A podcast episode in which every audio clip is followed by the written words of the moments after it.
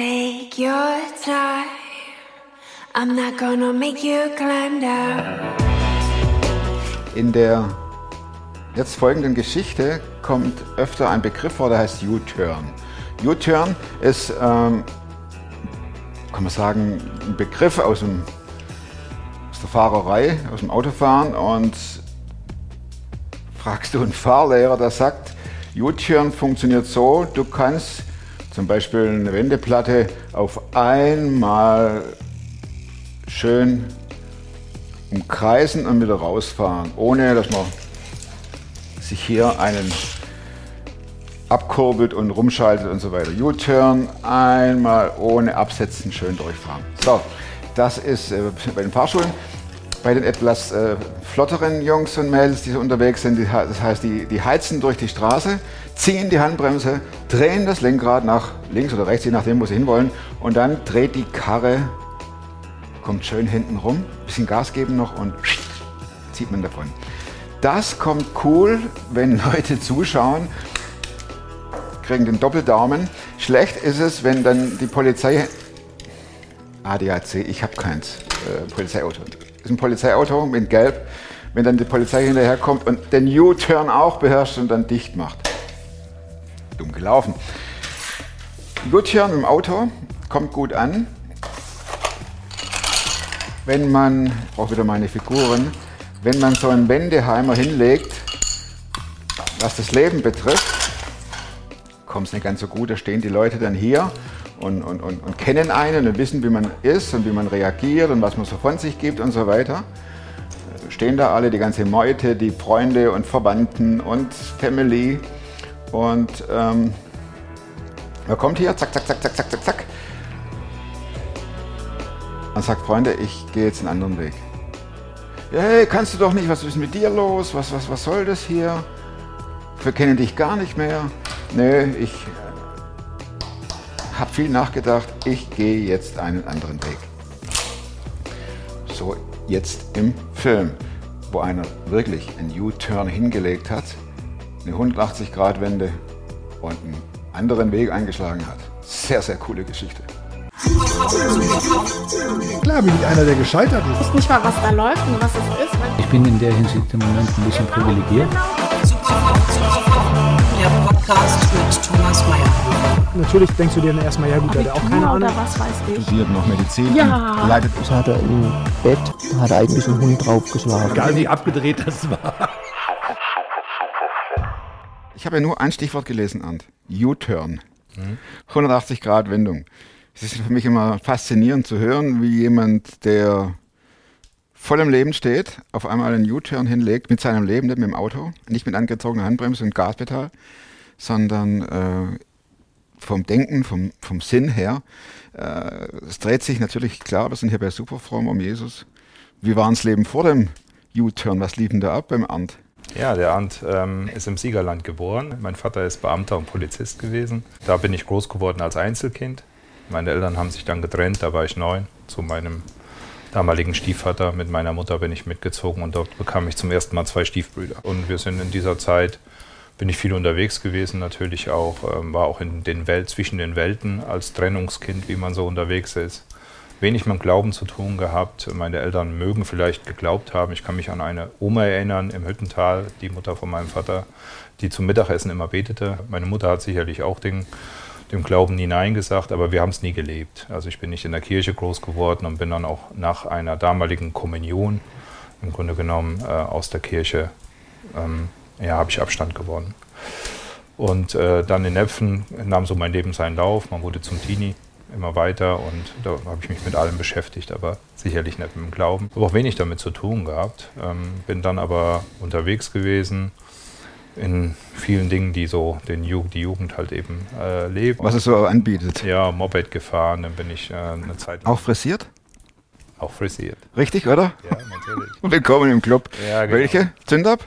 Ja, Oder? genau. Ich hatte eine KS50 geholt. Alles gut. als Kleinkraftrad Ja. äh, und damit konnte man gut fahren. Ja, das war eine tolle Sache. Eine gute Mhm. Zeit, große Pflege gehabt und auch natürlich viel Unsinn. Und der Blick immer im Rückspiegel, oder? Genau. Fast die Grünen. Ja, waren die genau. Grün-Weißen? Ja, die waren grün-weiß. dann, ja genau. schon. Ja. Ja. Ah. zu der Zeit sind wir sehr stark unterwegs gewesen. Dann bin ich sehr früh ausgezogen, mit 19 ähm, damals und mit 20 habe ich dann ähm, geheiratet, das erste Mal, auch sehr jung, wahrscheinlich irgendwo den Drang, doch ein Stück Familie wieder zu finden für mich selber. Und dann habe ich angefangen, Motorradrennen zu fahren, gute zwei bis drei Jahre, ähm, noch neben meinem Beruf. Aber letztendlich hatte ich viele Flausen im Kopf, äh, viele Ideen immer. Ja, und so sind dann meine ersten beiden Söhne irgendwann geboren. Ähm, ich habe dann noch eine Ausbildung gemacht im zweiten Bildungsweg zum staatlich geprüften Maschinenbautechniker und ähm, als immer ohne Gott. Und äh, als ich dann in der Nepfer-Region wohnte und irgendwann ein Haus gekauft habe in Nepfendeutz, dann entwickelte sich die Clique auch etwas anders. Und zu diesem Zeitpunkt lernte ich so das erste Mal ein paar Kandidaten kennen, die in der freien evangelischen Gemeinde waren, aber ich wusste nicht wirklich, was das ist. Also ich habe auch keine Ahnung gehabt.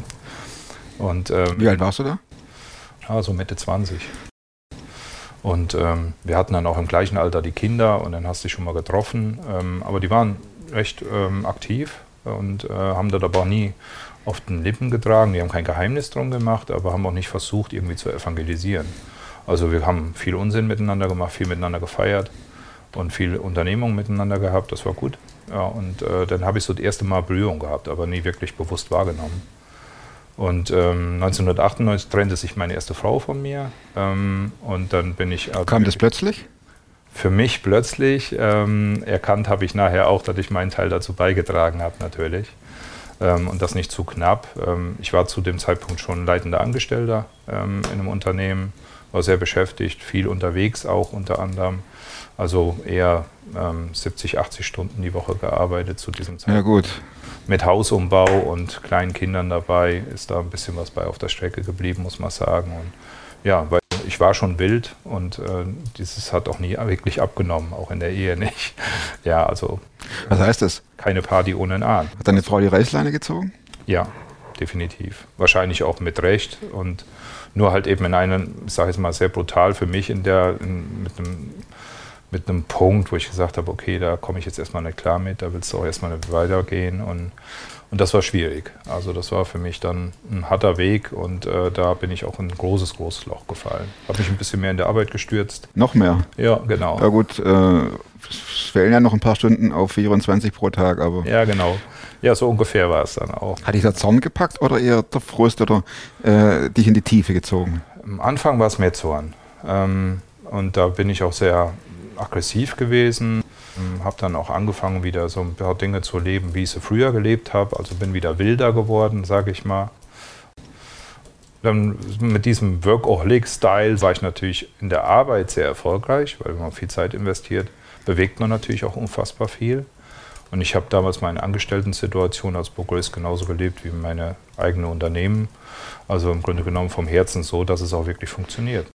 Dann habe ich, äh, zu dem Zeitpunkt suchte ich einiges an Personal, unter anderem aus diesem Freundeskreis, von dem ich eben erzählte. Und das ist ein sehr guter Bekannter von mir, damals Bekannter, den habe ich dann abgeworben aus einem anderen Unternehmen.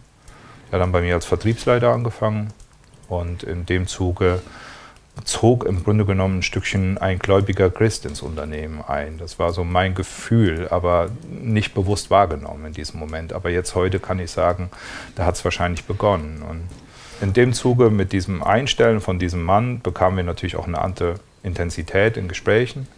Ja, ich bekam auch mehr und mehr mit, wie er unterwegs ist. Also er betete plötzlich beim Essen auf der, an der, beim Essen oder ähnliches, was für mich erstmal ein bisschen bizarr war, aber im Grunde genommen. Und dann kam aber so eine Zeit, wo ich plötzlich dieses Vakuum in mir spürte. Und äh, eine gute Freundin, die in der Clique war, äh, damals auch, ähm, sag ich mal, irgendwie frisch dabei war, sag ich mal, sagte, hey, äh, da ist so eine Veranstaltung Pro Christ 2000. Ähm, die war im Jahr 2000 Eine fromme Veranstaltung. eine fromme Veranstaltung und da wird auf jeden, in jeder Gemeinde wird da was vorgetragen, da kannst du mal ganz unbefangen hingehen. Ich gehe auch mit dir dahin. Und ich so, ach, lass mich in Ruhe mit dem Quatsch. Und ähm, bin an der Stelle nicht wirklich interessiert gewesen, habe mich aber breitschlagen lassen, bin einen Abend mit dahin gegangen, einen Abend, einen Dienstagabend und ähm, bin in die Gemeinde, habe die dann wahrgenommen, habe dann auch viele bekannte Gesichter gesehen, die aus der Clique, hab, war erstaunt, dass die alle dort waren. Zwei will nach Hause kommen. Genau, das war so cool. Ja. Was ist denn hier los? ähm, wo kommt ihr denn alle her? Und von dir habe ich das ja gar nicht gewusst. Ja, und dann habe ich den Abend diese Übertragung mitbekommen und war bach erstaunt, ähm, dass mich das so unfassbar berührt hat. Ich konnte nicht mehr atmen. Ich konnte nicht mehr reden. Ich bin so berührt worden am Herzen, als wenn Jesus in mich eingezogen ist. Aber ich musste weglaufen. Ich bin dann rausgegangen während der Übertragung, musste mir die Tränen unterdrücken, weil das ja auch nicht cool war. Habe dann draußen eine Zigarette geraucht, da habe ich noch geraucht und äh, mir eine gedreht und ähm, habe vor der Tür gestanden und dann entspannt es sich das auch wieder. Aber ich habe gedacht, da kannst du nicht nochmal reingehen. Dann bin ich aber nach einer halben Stunde nochmal rein. Das war dann auch irgendwann schnell zu Ende. Die machen das ja recht kurz, so Spots. Ja, und ähm, ich gesagt, das war jetzt komisch. Also, und die anderen wussten ja, was mit mir geschah. Und ähm, zu dem Zeitpunkt, was ich nicht wusste, war, dass der Mitarbeiter von mir, der, den ich angestellt hatte, der war ein Teil dieser Clique. Der war auch den Abend, glaube ich, da. Ich bin mir nicht mehr ganz sicher. Und ähm, dass die im Hintergrund mit circa 20 bis 25 Leuten schon seit Tagen und Wochen für mich betet. Ach, Ja, das wusste ich überhaupt nicht. Und ich habe das nachher erfahren und ähm, erfahren habe ich das durch meine Frau. Ähm, weil die in dieser Kirche war, die war auch getrennt, ist, da hat da wieder Zuflucht gefunden. also deine jetzige Frau. Meine jetzige Frau, die Frau Dor die Dorothee. Und ähm, die hat mir dann irgendwann erzählt, wir haben dafür so einen Tub gebetet, äh, dass einer gekommen hat, gesagt, wir müssen mal für unseren Chef beten, so ungefähr. Und ich habe von all dem ja nichts gewusst. Und dann war ich so von diesem Monat März, ähm, wo diese Pro-Christ-Aktion war 2000, ähm, war ich dann in so einem Niemandsland. Mich hatte irgendetwas berührt, ich wusste das überhaupt nicht zuzuordnen. Und der Sergio hat aber, ähm, also mein Mitarbeiter, der hat die, sag mal sozusagen, das gespürt und hat angefangen für mich zu beten, hat auch mit mir Gespräch dann gesucht, im Büro, in der Firma, während wir auf Reisen waren. War dir das unangenehm, dass der äh, versucht hat, darüber zu reden? Nee, das, erstmal hat mir das gut getan, weil ich war ja in meinem Loch. Also Ja. ich war ja immer noch in meinem Loch und äh, das hat sich ja noch nicht gelöst. Ich hatte mal eine Freundin hier, eine Freundin da, aber nicht wirklich irgendwie etwas, wo ich sagen könnte, das hat mich jetzt so berührt. Ja, ich habe dann auch irgendwo gesagt, wo soll ich hin? Was ist hier mein Weg? Und äh, Sergio hat dann nach und nach mir auch ein Stück Antworten gegeben, hat mich begleitet. Und was bizarr für mich war, wie er irgendwann bei mir saß und sagte zu mir, kann ich mal für dich beten? Und ich hä, wie, du kannst für mich beten? Du, du bist doch mein Mitarbeiter. Also das war total Du abgespaced. bist kein Pastor oder Ja, genau. Ja. Also das waren so Welten eigentlich, die so plötzlich ineinander verschwommen sind. Ja, und dann weiß ich noch, wie heute, dann war es so ein Tag, mir ging es nicht gut in der Firma. Ich hatte auch mein eigenes Büro. Und dann habe ich ihn angerufen und gesagt, hey, mir geht es wirklich nicht gut. Ähm, Und er sagte, du gehst jetzt sofort nach Hause. Du siehst aus wie eine Leiche. Und, ähm, Sagt der Mitarbeiter im Prinzip zu seinem Chef. ich glaube, er wusste schon, was dran war, aber hat es nicht ausgesprochen. Dann bin ich nach Hause gefahren, sagte er, vielleicht komme ich nachher mal vorbei. Sag, ich musste nicht, aber ich fahre jetzt mal, macht keinen Sinn. Ich hatte auch die Freiheiten dazu tun, ich muss mich nirgendwo abmelden. Ähm, und bin dann nach Hause gefahren, vergesse ich in meinem Leben nicht, nach Deutsch in die Wohnung. Und ich habe noch gedacht, steigst jetzt mal auf. Ich hatte mir wieder ein Motorrad angeschafft, also Thema Wild kam wieder weg. Und ähm, habe dann mein, hab gesagt, da steigst du halt besser nicht drauf. Also ich hatte nie einen Suizidgedanken oder ähnliches. Da bin ich auch gar kein Typ für. Ich bin immer ein Mensch, der eigentlich positiv in die Zukunft geht. Bin ich raus in den Garten, habe Rasen gemäht. Ähm, äh, eine kurze Hose an, war Sommerzeit, so August. Und äh, dann bin ich zum Rasenmähen gegangen und dabei hatte mich komplett überfahren. Ich habe zwei Stunden lang heulend Rasen gemäht, ähm, habe mich dann auf meinen Balkon gesetzt, Zigarette geraucht und plötzlich kam dieser Co-Mitarbeiter vorgefahren und ähm, wollte mal ein Gespräch mit mir führen und ich sage, hey, ich habe hier ein Problem, ich weiß nicht, was mit mir los ist, ich bin irgendwie berührt worden und seit Monaten tingelt das in mir rum, aber ich finde nicht raus. Es ist wie als, als hätte ich eine Milchglasbrille auf, sage ich mal so ganz beispielhaft. Ein gutes Beispiel. Ne? Ja, und dann sagt er zu mir, kann ich mal für dich beten? Das sag ich, kannst du machen, aber ich weiß nicht, ob das was bringt. Und dann hat er für mich gebetet, ist auch dann gegangen und dann ging es mir besser, weiß ich nicht mehr so genau, es war okay. Ähm, und dann bin ich über den Tag, der dümpelte so dahin, ich bin auch Rad gefahren, ähm, viel mit dem Rennrad unterwegs gewesen in der Zeit, viel Sport gemacht. Und äh, den Abend, weiß ich, hatte ich das Gefühl, ich muss nochmal mit dem Gespräch führen ich SMS, die in WhatsApp gab es ja noch nicht an und sage, hey, ich stehe bei dir vor der Haustür. Und dann hat er gesagt, ich weiß das.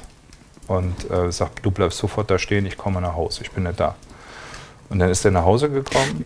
Er sagte dir, er schrieb dir, ich weiß das. Ja. Und dann sagt er, du stehst bei mir vom Haus und du bleibst jetzt da, fahr nicht wieder weg. Ja, heute Abend muss was passieren. Und dann ist er nach Hause gekommen, dann sind wir zusammen hochgegangen mit seiner Frau, die ich auch sehr schätzte. Und dann habe ich den Abend, ich würde mal sagen, wahrscheinlich gefühlte 100 Fragen gehabt, die möglicherweise nur 10 waren. Also er hat mir schon erklärt, dass man auch Fragen klären muss, die als Atheist und nicht bekennender Christ irgendwo auftauchen. Was geschieht denn da? Wer ist denn dieser Jesus? Also Hast du dich vorher schon jemals beschäftigt mit Jesus? Oder Nein. du sagtest Atheist. Klar kriegt man im Siegerland irgend vielleicht mal links, rechts was mit, aber definitiv war alles neu. Ja, definitiv. Und dass es da einen Jesus gab, klar, habe ich natürlich, ist nicht ganz spurlos an mir vorbeigegangen, aber ich habe die, die Zuordnung überhaupt noch nicht gehabt. Also diese, dieses Lebendigsein von Jesus in dieser Welt konnte ich überhaupt nicht wahrnehmen, konnte ich auch nicht akzeptieren. Da gab es einen Gott, also irgendwo eine abgespacede Welt, die wahrscheinlich irgendwie entscheidet, dass diese Erdkugel sich dreht und es irgendwann dunkel oder hell wird. Äh, das habe ich schon wahrgenommen, aber habe gesagt, okay, da gibt es auch viele, viele technische und äh, ja, äh, Erdenbewohner äh, technische Argumente für. Ähm, klassisch. Wie ein Ingenieur hat Schwör, sagt man immer. und ähm, ich bin ja als Techniker auch vom Herzen Techniker und versuche natürlich auch immer den Dingen auf den Grund zu gehen und da irgendwo die Lösung irgendwo herbei äh, zu führen für mich oder zu plausibilisieren. Für mich muss das logisch sein. Und äh, diese Logik fehlte mir in diesem Glauben. Dann habe ich gesagt, du musst das für mich logisch machen, du musst das für mich greifbar machen. Und dann haben die sich wirklich Zeit genommen. Ich war den Abend um 7, 8 Uhr da gefühlt. Ich weiß die Uhrzeit nicht mehr ganz genau. Da war am 14.08.2000. Ja, Im März war ich in der Gemeinde und am 14.08.2000 war ich den Abend bei denen zu Hause und den Nacht um halb eins oder um zwölf oder halb zwölf, ne, war glaube ich vor zwölf. Äh, Deswegen 14.08. irgendwie zwischen elf und zwölf habe ich dann das Gebet gesprochen. Klassisch, so wie man ein Übergabegebet. Das interessiert mich jetzt aber. Wie, Ja. kam's, wie kam der Athe also dieser, das war dann wirklich dieser U-Turn, dieser Ja, genau. die äh, Wende. Wie wurde dann der Atheist letztendlich überzeugt? weil es logisch für mich wurde. In dem Moment haben die beiden sich Zeit genommen, mir in einer gewissen Logik etwas Greifbares zu geben, sodass Jesus lebendig werden konnte. Und die Logik, die Gott mit Jesus, seinem Sohn, der er in diese Welt geschickt hat, im Grunde genommen vollzogen hat. Das habe ich vorher nicht verstanden. Aber dadurch wurde der Kreis für mich rund ja, und die Sache für mich klar. Und diese Logik hat mich so unfassbar berührt, dass ich gesagt habe, okay, ich probiere das jetzt aus. War, war das äh, Gefühl seinerzeit an diesem Abend oder in dieser Nacht ähnlich wie das bei Pro Christ vor fünf Monaten? Ähm, weicher. Bei Prochrist war hart, also wie als wenn mich einer mit zwei Händen ein Herz umklammert und berührt und ich diesen, diesen Touch überhaupt nicht werten konnte und Angst davor hatte. Ja. War das negativ bei dieser Veranstaltung? Nein, es, war, ich hat, es hat mir nur Angst gemacht. Ja. Und äh, hier den Abend war es im Grunde genommen wie so eine Treppe, die du hochgehst. Ja, also wie so ein, sagen wir, du gehst Stufe für Stufe zu einem Punkt hin, wo du sagst, jetzt kann ich über die Mauer schauen. Jetzt kann ich wie bei einem Flug über den Wolken erkennen, ah, da ist das. Was war über der Mauer? Begleitung, Wärme und ein Jesus, der im täglichen Leben aktiv werden will bei mir. Aber es ging nur in diesem Moment rein um mich, dass Jesus im Grunde genommen in mein Herz einziehen darf. Ja? Und dieser unfassbare Moment, den habe ich da noch nicht mal in diesem Gebet so hart gespürt. Ja? Er war für mich logisch, er war für mich warm, es war so ein Hinleiten zu einem Punkt, war auch gut. Und ich habe gespürt, hier ist plötzlich was anders. Dann haben die angefangen, SMS zu schreiben an diejenigen, die die ganze Zeit schon wochenlang für mich gebetet haben, wo ich ja nichts von wusste. Und ich sage, was macht ihr denn da? Und dann ging es immer ding, ding, ding, ding. Ja. Und dann teilweise liefen auch die Leute an und dann, hey, jetzt machen die Engel Party im Himmel und äh, der Arndt hat äh, ähm, ähm, sich bekehrt und, und so weiter. Und ich wusste überhaupt nicht, was mir geschieht. Also ich so, okay, das ist aber jetzt befremdlich so ein bisschen. Und bin dann um halb eins, eins nach Hause gefahren und da kam eigentlich erst der Kavum. Und dieser Moment, da habe ich gedacht, du bist ja gar nicht mehr alleine. Wenn ich heute darüber nachdenke, kriege ich jetzt eine Gänsehaut. Du bist nicht mehr alleine. Ich hatte jemand bei mir. Ich bin das erste Mal nach 1998, wo meine Frau im August ausgezogen ist, meine erste Frau, nicht mehr alleine nach Hause gekommen. Und dieser Moment war so machtvoll, dass ich noch meinen Freund angerufen habe oder meinen Mitarbeiter, ja, über lange Jahre auch guter Freund, und musste dabei weinen. Ja, und sagte, das ist ja so unfassbar. Und ich kam zu Hause an, ich habe mir keinen Whisky aufgemacht, ich habe mir kein Bier aufgemacht, sondern ich habe gespürt, ich bin nicht mehr alleine. Das war einer der schönsten Momente in meinem ganzen Leben, die ich ganz alleine für mich habe wahrnehmen dürfen in diesem Moment. Und ja, da habe ich gemerkt, Jesus ist da. Du hast den Moment offensichtlich konserviert und wenn du jetzt drüber sprichst, ist es ja wieder, als ob es Ja, vorhin war. ja, genau. Und so Gewesen spüre ich das wäre, auch. ja. Ja, so spüre ich das auch. Und, und, und ich wusste ja noch gar nicht, was auf mich zukam. Ich wusste ja nicht, was verändert jetzt plötzlich mein Leben. Wusste ich ja alles gar nicht. Ich war komplett blind. Ja? Und diese Milchglasbrille wurde in ganz kleinen Schritten, sag ich mal, sehend. Ja? In dieser Welt, in dieser, ich nenne das immer so ganz banal, in dieser dritten Dimension. Also als ich zum Glauben gekommen bin, habe ich gelernt, von zweidimensional, dreidimensional zu gucken. Das ist das, was ich im Grunde genommen für mich aus dieser ganzen Situation auch mitgenommen habe. Und ähm, ja, dann war es erstmal ein Flash. Und dann bin ich morgens wach geworden und ich weiß das noch wie heute. Und dieses Wachsein war ein Herzensaufblühen. Ich war nicht alleine, ich war nicht genervt, dass ich runtergehe und die kalte Küche im Grunde genommen äh, ohne Menschen, ohne Kinder um mich herum, das war nicht mehr da. Es ist nicht so, dass ich meine Kinder nicht vermisst habe in dem Moment. Vakuum, was da war, war plötzlich wieder aufgefüllt mit Liebe.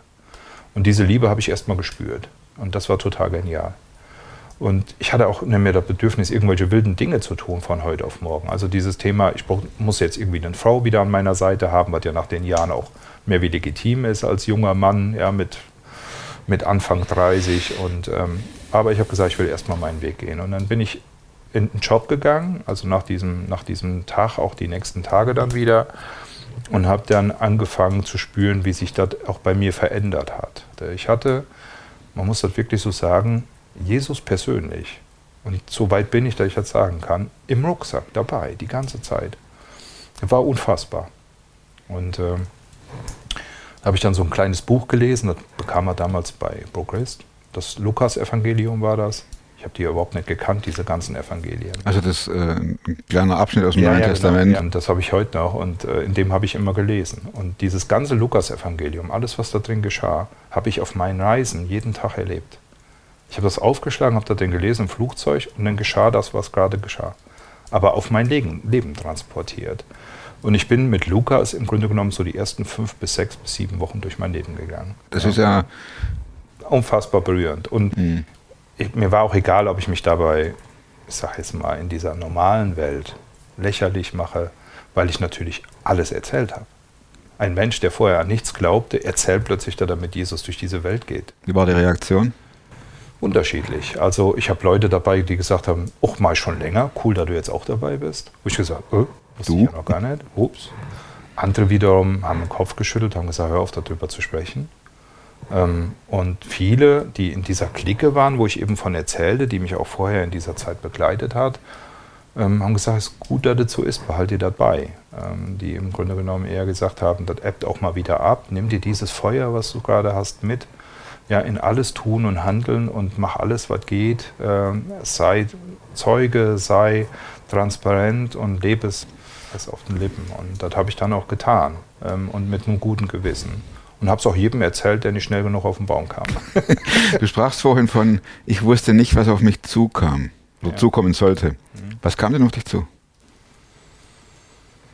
Ähm, ja, ist schwer zu fassen, aber in dieser, weil ich heute mit 53 Jahren auch ein bisschen anders auf die Zeit zurückgucke und heute ein paar Antworten hier in der Schublade habe, wo ich sage, okay, das kann nur Gottes Werk gewesen sein. Ähm, was auf mich zukam, war so ein bisschen dieser Punkt, wo werde ich als Christ dieses Leben, dieses weltliche Leben für mich und für mein Umfeld nachhaltig verändern. Also das ist so das, wo ist meine Gabe und wo sind die Dinge, die wirklich nachher eine Rolle spielen. Soll ich jetzt Pastor werden, weil ich mich um Kopf und Kragen reden kann? Ähm, soll ich andere Dinge tun? Da waren Sachen bei, die, die ich überhaupt noch nicht wusste, die auf mich zulaufen. Und ich bin dann einfach ganz naiv durch diese Welt gelaufen mit meinem Jesus in meinem Rucksack, der immer mal da rausguckt und sagte, hey, äh, geh mal äh, die andere Richtung oder ähm, hier sind Dinge, die kannst du ähm, beeinflussen, hier kannst du Zeugnis sein. Und ich habe in Barcelona in der Badewanne gelegen auf einem Geschäftsbesuch, bin rausgegangen, abends wollte noch an den Stadtstrand, der ist sehr nett da, ähm, kannte ich auch. Da standen da zwei Blinde und der eine Blinde wollte den anderen über die Straße führen, ne? aber die Ampel war rot. Und äh, ich habe den Morgen in der Badewanne in dem Hotel gelesen, wie die Blinde, der eine Blinde versucht, den anderen über die Straße zu führen. Und das ist total abgespaced. Also wirkliche ganz extreme Punkte. Ähm, die aus der Bibel jeden Tag für mich geschehen sind. Und, ja, und so ein Bekannter von mir hat gesagt, die kannst du vielleicht irgendwann mal lesen, aber ich habe die für mich wie so eine Art Betriebsanleitung des Lebens versucht zu verstehen, die Bibel. Und habe auch versucht, mit der Bibel so zu leben. Also Des Lebens oder des Glaubens, Betriebsanleitung? Nee, des Lebens, Mhm. Definitiv. Ähm, ob das möglicherweise einhergeht, äh, ist äh, ein anderes Thema, aber für mich persönlich habe ich sie definitiv als des Lebens gesehen, weil auch da das Leben ja erstmal im Grunde genommen neu konfiguriert wurde. Ja, und das, das war so erstmal diese sehr euphorische Zeit. Und dann lernte ich dann nach sechs oder sieben Wochen meine jetzige Frau Dorothee kennen. Hat, hat er mir tatsächlich eine der besten Frauen, die ich jemals habe kennenlernen dürfen, ohne irgendwie despektierlich zu sein, aber geschenkt und jemanden mir an die Seite gestellt, der auch mein Leben und meine Art zu leben versteht. Weil ich immer noch daran glaube, dass man nur mit einer starken Frau sich auch so entwickeln kann, ähm, wie ich mich entwickelt habe in der und dann kam auch der Sprung in die Selbstständigkeit, auch weil ich bestimmte Dinge nicht mehr so tun wollte, wie sie da von mir gefordert waren in der Unternehmensgruppe. Ähm, und dann habe ich gesagt, dann machst du dich selbstständig. Und dann kam der große Schritt, beten wir jetzt dafür, uns selbstständig zu machen. Und ähm, hat keiner Nein gesagt. Auch nicht der Jesus im Rucksack. Nee, ähm, der wurde da auch, sag ich mal, wieder ein bisschen ausgeblendet, weil wir kamen dann nach und nach zusammen. Wir hatten drei, sech, fünf Kinder zusammen, ich zwei Kinder aus erster Ehe, meine Frau drei Kinder aus erster Ehe. Also wir hatten dann schon mal Patchwork all in äh, mit einer koordinierenden Abstimmung, die äh, mit Urlaubszeiten, Wochenenden komplexer war, wie jeder Spedition äh, der Sattelzüge koordinieren muss. Aber im Grunde genommen ähm, haben wir es immer wieder gut hinbekommen. Heute sind wir dankbar dafür, dass es so war. Und äh, nach einiger Zeit kam dann halt eben auch unsere äh, jüngste Tochter, die Marie, noch als gemeinsames Kind dazu, wurde geboren. Und ähm, wir hatten dann die Ruhe darüber, uns selbstständig zu machen. Der Start war aber dann holprig. Ich habe mich selbstständig gemacht mit einem PC im Wohnzimmer mit einem alten gebrauchten Stapler äh, in der Garage. Ja, das war der Start. Und dann äh, kam eigentlich so der, eine die größte Welle, also wie es so ist. Jesus flachte ab, weil mein Leben immer mehr Einfluss nahm, die Dynamik. Du wirst abends wach und sagst, was hast du denn heute eigentlich gemacht? Und dann bin ich nach Hause geflogen und ähm, von einem dieser Trips und es sta- stand am Gepäckband in Frankfurt, nahm meinen Koffer auf und kriegte, machst Handy an, wie so ist, wenn du aus dem Flieger bist. Ähm, und äh, bekam die Nachricht, dass äh, ein Konkurrent oder ein Kunde noch ein Konkurrent von einem Konkurrent gekauft worden ist, also unser Nischenmarkt, in dem ich unterwegs bin, noch enger wurde. Und ähm, dann habe ich so gefragt oder mich gefragt, ist das richtig, was du hier tust? Ähm, ich bin eigentlich der Techniker und der Produktentwickler, der Erfinder vom Natur her, von der DNA her und musste jetzt gezwungenermaßen, dadurch, dass mein Kompagnon ausgestiegen war, auch Vertrieb mitmachen und ich fühlte mich da nicht wirklich mit wohl. Das war so ein bisschen verbiegen vom Arndt und äh, ich merkte einfach, das, nimmt hier eine Fahrt auf, das geht so nicht gut. Und ähm, da war eine Zeit, wo ich gesagt habe, Mensch, wirst irgendwo Hausmeister in einem Bibelschulheim oder Ach, Ähm, die klassische, der klassische Fluchtgedanke Ja, genau, so in die- die fromme Welt, weil da ist sowieso alles gut. Ne? Ja, genau. Und so hatte so naiv hatte ich ja auch mein Leben in der Selbstständigkeit äh, geplant, dass ja alles dann rosa-rot wird, äh, wenn ich das äh, dementsprechend so lebe und in der Begleitung auch ähm, kaum, ich sage jetzt mal, Anfeindung spüren werde. Aber es wurde anders, es wurde schlimmer, es wurde aggressiver.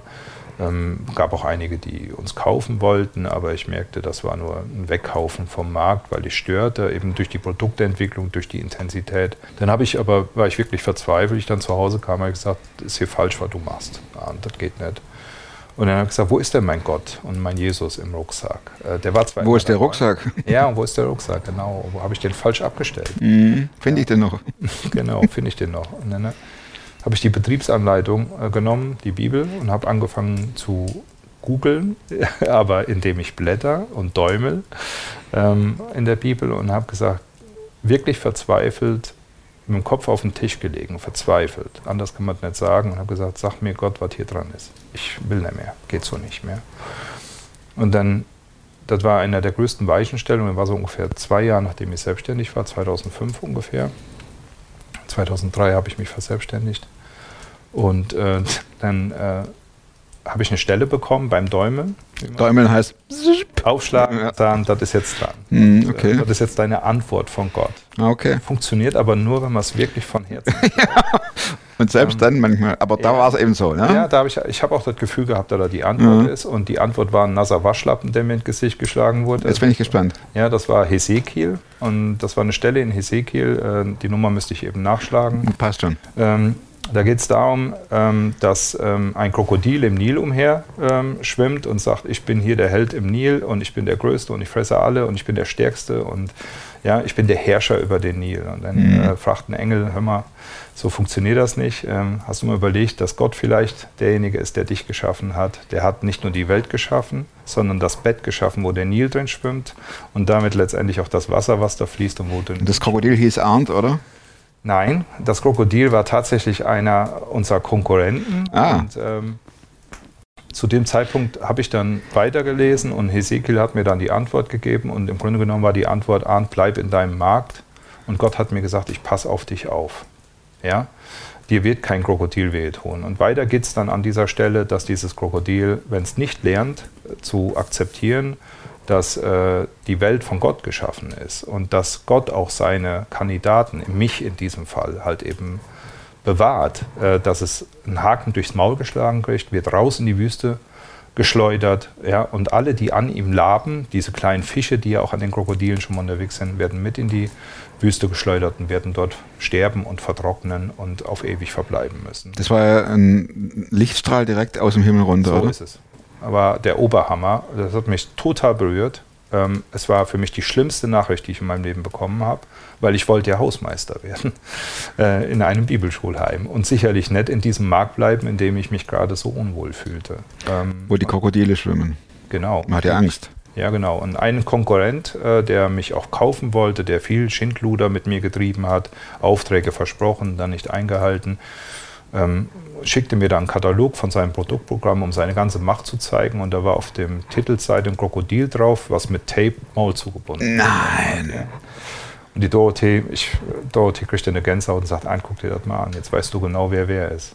Und das Krokodil? Ja, das Krokodil hat weiter an mir gebackert, war auch sogar noch mal da, um mich im Grunde genommen in die Finger zu beißen ähm, und hat ganz konkrete Anstellungen gemacht und hat mich dann ausgelacht. Das Krokodil hat mich ausgelacht und hat zu mir gesagt, ähm, Arndt, ähm, hier in diesem Kuhstall wirst du keinen Blumentopf gewinnen. Und für mich war da, ich hatte Ruhe darüber. Ich habe meine Geschichte mit Jesus und in diesem Moment auch meine Geschichte ähm, des, des Turns in meiner Selbstständigkeit, ähm, die habe ich tatsächlich dann auch erzählt dem Mann. Und der hat vor mir gestanden und dem ist die Kinnlade runtergefallen, weil er das nicht erwartet hatte. Und ähm, so ist er dann einfach, ich sage jetzt mal, atemlos von meinem Hof gegangen. Ja, anders kann man es nicht sagen. Und äh, ich bin dann ja, sehr beschenkt worden über die ganzen Jahre ähm, durch viel Arbeit. Also es ist nicht so, dass ich da irgendwo beschenkt wurde im Sinne von ähm, Im Sessel sitzen, Däumchen drehen. so nicht, sondern schon auch viel investiert und auch viel ähm, an der Stelle ähm, gearbeitet, viele Stunden verbracht. Also die Arbeitszeit ist sicherlich nicht weniger geworden, aber die Kontostände änderten sich nach und nach. Und wenn man jetzt so zurückblickt, und dieser Turnaround, diese, diese, dieser Wandel, diese Erfahrungen, wer ist Gott heute für dich? Oder wer ist Jesus heute für dich? Ist er, äh, steht der Rucksack irgendwo im Eck oder ist er immer so? Ja. Das ist eine interessante Frage. Also ähm, er ist nicht mehr versteckt. Ich weiß, wo der Rucksack steht. Und er ist eigentlich immer auf meinem Rücken. Ähm, das hat sich mit damit gewandelt. Nicht, weil ich den Respekt Jesus zollen will für diese Zeit und diesen Turnaround, den Jesus mit mir, mit meinem Unternehmen hat machen können, sondern tatsächlich, weil ich dann gespürt habe, dass es überhaupt keinen Sinn macht, Zeit frei zu machen für Gott, sondern ich muss Gott mit in alle Prozesse reinnehmen, die in meinem täglichen Leben aktiv sind. Und dazu gehört nun mal das Geschäft. Bei 60 bis 80 Stunden die Woche, je nach Aufwand, ist das ein großer Teil meines Lebens. Und wenn ich den da nicht mit reinnehme, dann ist, kann das nur verhungern. Ich habe immer Epochen, wo es weniger wird, das spüre ich auch. Und ich spüre aber auch vom Herzen, dass dann eine Distanz entsteht. Und dann bin ich immer bemüht, das auch wieder sofort zu verändern. Und immer wenn ich es im Grunde genommen positiv empfinde, spüre ich heute noch, auch wo ich mittlerweile in Ostfriesland lebe und diese Welt für mich so ein Stück verändert habe, dieses Mobile angestoßen habe, wo sich tausend Teile bewegen, die man vorher nicht sieht, wie man so schön sagt, ähm, trotzdem da Begleitung erfahre. Und brauchst du auch noch die Betriebsanleitung? Ja, Sprich die Bibel. ja, die brauche ich noch. Also die ist ja auch echt groß. Das immer- Ähm, sind viele Schon Seiten. ja. Wow, das Ding ist echt der Klopfer und ähm, ich ähm, bin also tatsächlich immer noch derjenige, der immer noch däumelt heute. Ganz herzlichen Dank. sehr gerne, Darf ich dir noch meine vier Schlussfragen stellen? sehr gerne. Gibt es ein Buch, das du nicht nur einmal gelesen hast? Und wenn ja, welches? Das Lukas-Evangelium tatsächlich. Dann ist die Frage jetzt, kommt die genau richtig? Frage 2. Wozu Ja. kannst du heute leichter Nein sagen als noch vor fünf Jahren? Ganz einfach, ja. Ähm, zu einer Einladung auf eine Party. Party ist äh, generell durch, oder? Nein, überhaupt nicht. Ich bin ein ganz geselliger Mensch, mache selber sehr, sehr gerne und sehr viel Party. Das ist auch hier in unserem Umfeld möglich mit äh, Packhaus und allem, was wir so an Möglichkeiten haben. Habe das auch gelebt, aber insgesamt diese Ruhe zu finden, zu mir zu finden, die Zeit mit meiner Frau zu br- verbringen, jetzt gerade unter Pandemiebedingungen, ähm, ist eine andere Geschichte, ja.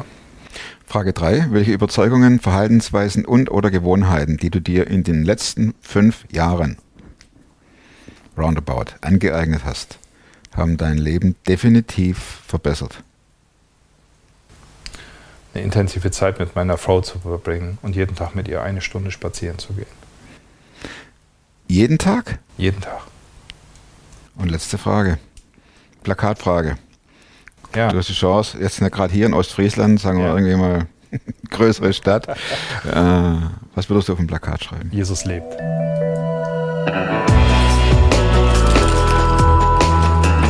Es sagt keiner, es ist einfach hier so einen U-Turn hinzulegen und dann in eine andere Richtung zu gehen. Aber wie man jetzt auch im, in der Geschichte von Arndt gehört hat, war das so genial, dieses Erleben, einmal mit Jesus in einem, äh, in sich zu wissen und zum anderen zu erleben, wie Jesus, und das nicht nur im Rucksack, sondern generell, einen Weg führt, von dem man überhaupt, an dem man überhaupt nie gedacht hat und man kommt wo ganz anders raus, als die eigene Lebensplanung das vorgesehen hat.